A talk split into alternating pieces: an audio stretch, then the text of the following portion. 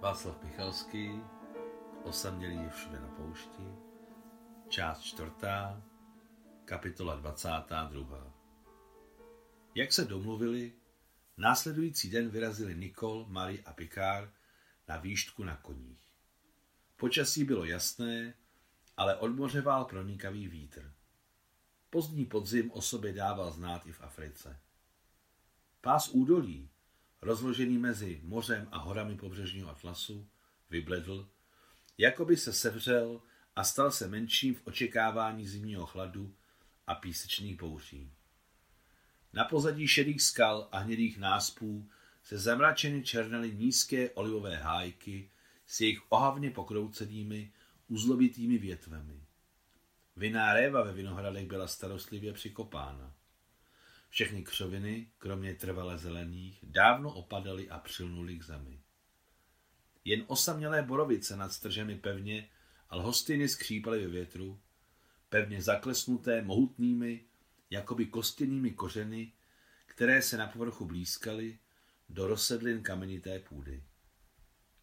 Vedle nich se, jako vysypané z košíků, těsnily drobné klousky stejně chutné jako pod Tambovem, Brianskem nebo Jelcem.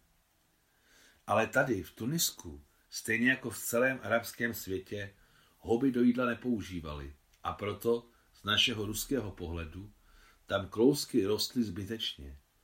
Jak řekne v 21. století slavný ruský básník, dlouho se táhne den v tomhle přechodném životě.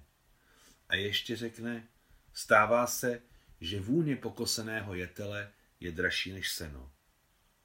Druhému citátu rozuměla Maria již o dětství. A to, že teď z afrických roklí dýchá buninovou vůni čerstvých hub, rmoutilo a těšilo jí srdce nevýslovným steskem po vlasti, po mámě, po papá, po sestře Sašence, kterou si pamatovala v bílé pelerince, po životě, který mohl být jiný nejen pro ní, ale i pro miliony lidí v Rusku. Sníh zmizel, ale silně je cítit v roklých vůně čerstvých hub. Vzpomněla si Maria. Tam v Rusku to voní, když sníh roztál a tady v Africe, když ještě nezačal padat. Podivné jsou tvé cesty, pane. Od břehu až k horizontu plula nad mořem nesčetná stáda bílých oveček a ty skutečně stály v ohradách a krátili si svou těžkou dobu bez potravy. Ostré narudlé slunce svítilo odcizeně, tak nějak formálně a z jeho ostrých dlouhých paprsků bylo nedobře na duši, smutně, možná i zarmouceně. Člověka nějak samo sebou napadlo, že již hromady lidí a zvířat, broučků a švábů to všechno viděli a odešli na onen svět jen zvětšujíce vrchní vrstvu země o malinkou část svých zetlelých těl, což dalo dohromady mnoho milionů tun. Takže práce se skamenělými ostatky je dost nejen pro jednoho archeologa, Messie Picara. Messie Picard měl pod sedlem mladinkou zrzavou kobylku Lily, kterou, když viděl nový Scipio s Friedrichem, se oni silně splanuli a Lily tak dovádivě couvala a šla bokem, že náhle zasmrděl koňský pot a bylo jasné, že jezde zdaleko nedojede. A tak mladičkou Lily vyměnili za starého Menelá z Nikoliny stáje. Tato epizoda všechny rozesmála a Mariu navíc vrátila z přemýšlení o nestálosti bytí k živé každodenní obyčejnosti. Například vyšlo najevo, že se Messie Picard skvěle drží v sedle, a tomu ještě v očích Mary dodalo autority. Výštka byla krátká, ale velmi veselá a téměř setřela nános předpojatosti mezi Marí a Pikárem. Ale on je docela slavný, přemýšlela Mary, hledíc stranou na svého obdivovatele. Příhodně vtipkuje a hlavně obyčejný, bez pošklepků.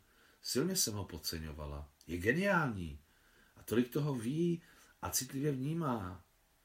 Že se mu odlupují uši není tragédie, to se třeba oklepe, jak se říká u nás v Rusku. Sklepat prach z uší.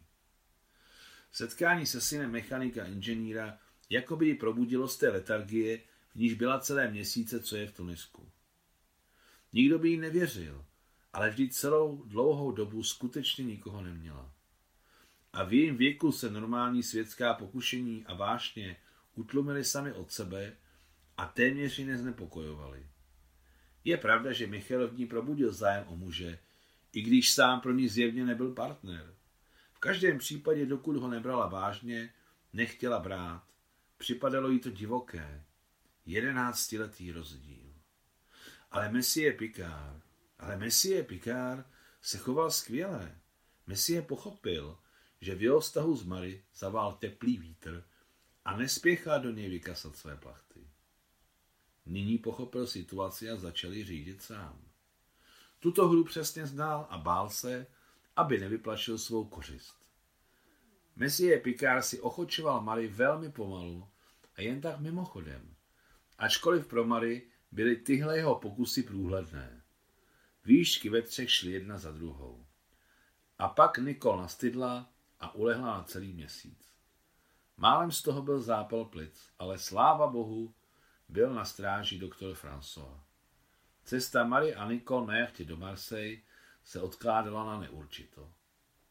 Na Michaela si Marie téměř nespomněla a ochotně jí trávila čas Messie Picárem, jen se projevil nejen jako člověk veselý, ale i chytrý a příjemný ke komunikaci. Marie s Picárem se k sobě den za dnem chovali vřeleji. A když nakonec mezi nimi došlo k tomu, na co byli oba připraveni, Nabídl jí Messie Picard svou ruku i srdce. Stejně jako mnozí muži si vysoko cenil svou svobodu nad rodinnými okovy. Domníval se, že je dárek a svůj návrh si cenil jako nezištní hrdinský čin. Děkuji, ovinujíce prostěradlem řekla Mary, jsem velmi dojata. Rozmyslím si to. Co si na tom lze rozmýšlet? Skákaje z ohromného tureckého gauče Vybuchl Messie Picard. Možná jsme pro sebe zrozeni. Možná, rozmyslím si to.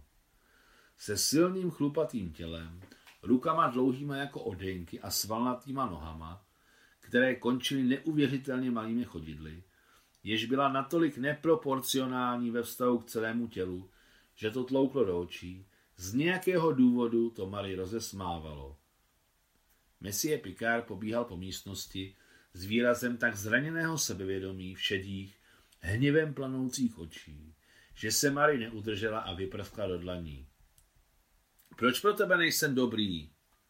Rozmyslím si to. Otevřeně se zasmála Mary. Nedohaduj se. Navíc tímhle způsobem. A tak sladce se rozchechtala, upřímně od srdce, že se nemohla zastavit. A Messie Picard, neschopen strčit ruce do rukou svého pláště, se nějak zvládl obléknout a vyšel ze svého domu. Přesně řečeno nevyšel, ale vyskočil. A přitom tak praštil dveřmi, že z police u dveří spadla keramická váza ve tvaru tanečnice a rozletěla se na kusy. Váza byla starobylá. Když Marie přicházela k Pikárovi na náštěvu, nejednou si prohlížela jí krásné tvary a přemýšlela o hrnčíři, který vymodeloval z kousku beztvaré hlíny, kdysi velmi, velmi dávno. Mary dlouho lezla po podlaze, sbírala střepy drahocené vázy a pak je položila na stůl. Přesně střípek ke střípku. Zatímco střípky skládala, uvědomila si, že misie Pikára jako muže krutovládce nepotřebuje. A udělat z něj tažnou kobylu je také škoda, je to mimořádný člověk. Takže padla kosa na kámen. Jakmile složila střepy keramické tanečnice, vymodelované možná ještě před pádem Kartága, přijela nad nimi rukou a řekla jí jako živému člověku. Odpust maličká, víš, že jsou takový nervní. Přikazují ti, aby se slepila a abys byla odolná se ještě odít do stříbrné síťky. Takže ještě budeš stát, budeš znovu ve svém tvaru. Po této události Marie pokračovala v přátelství s Messie Picárem a i si s ním byla blízká. Ale z její strany bylo vše, jak má být. A Messie Picard, skrývaje svou potupu, počítal očividně s tím, že ji užene. Z kousků slepená váza stála tanečnice jako by nic na předchozím místě. ale ještě měla na sobě stříbrnou síčku, která jí nekazila tvary. Nakonec se Nikol uzdravila a chtěli se vydat do Marseille. Ale začínal soud Tuaregy a tak bylo nutné odložit cestu ještě o týden. Konec 22. kapitoly.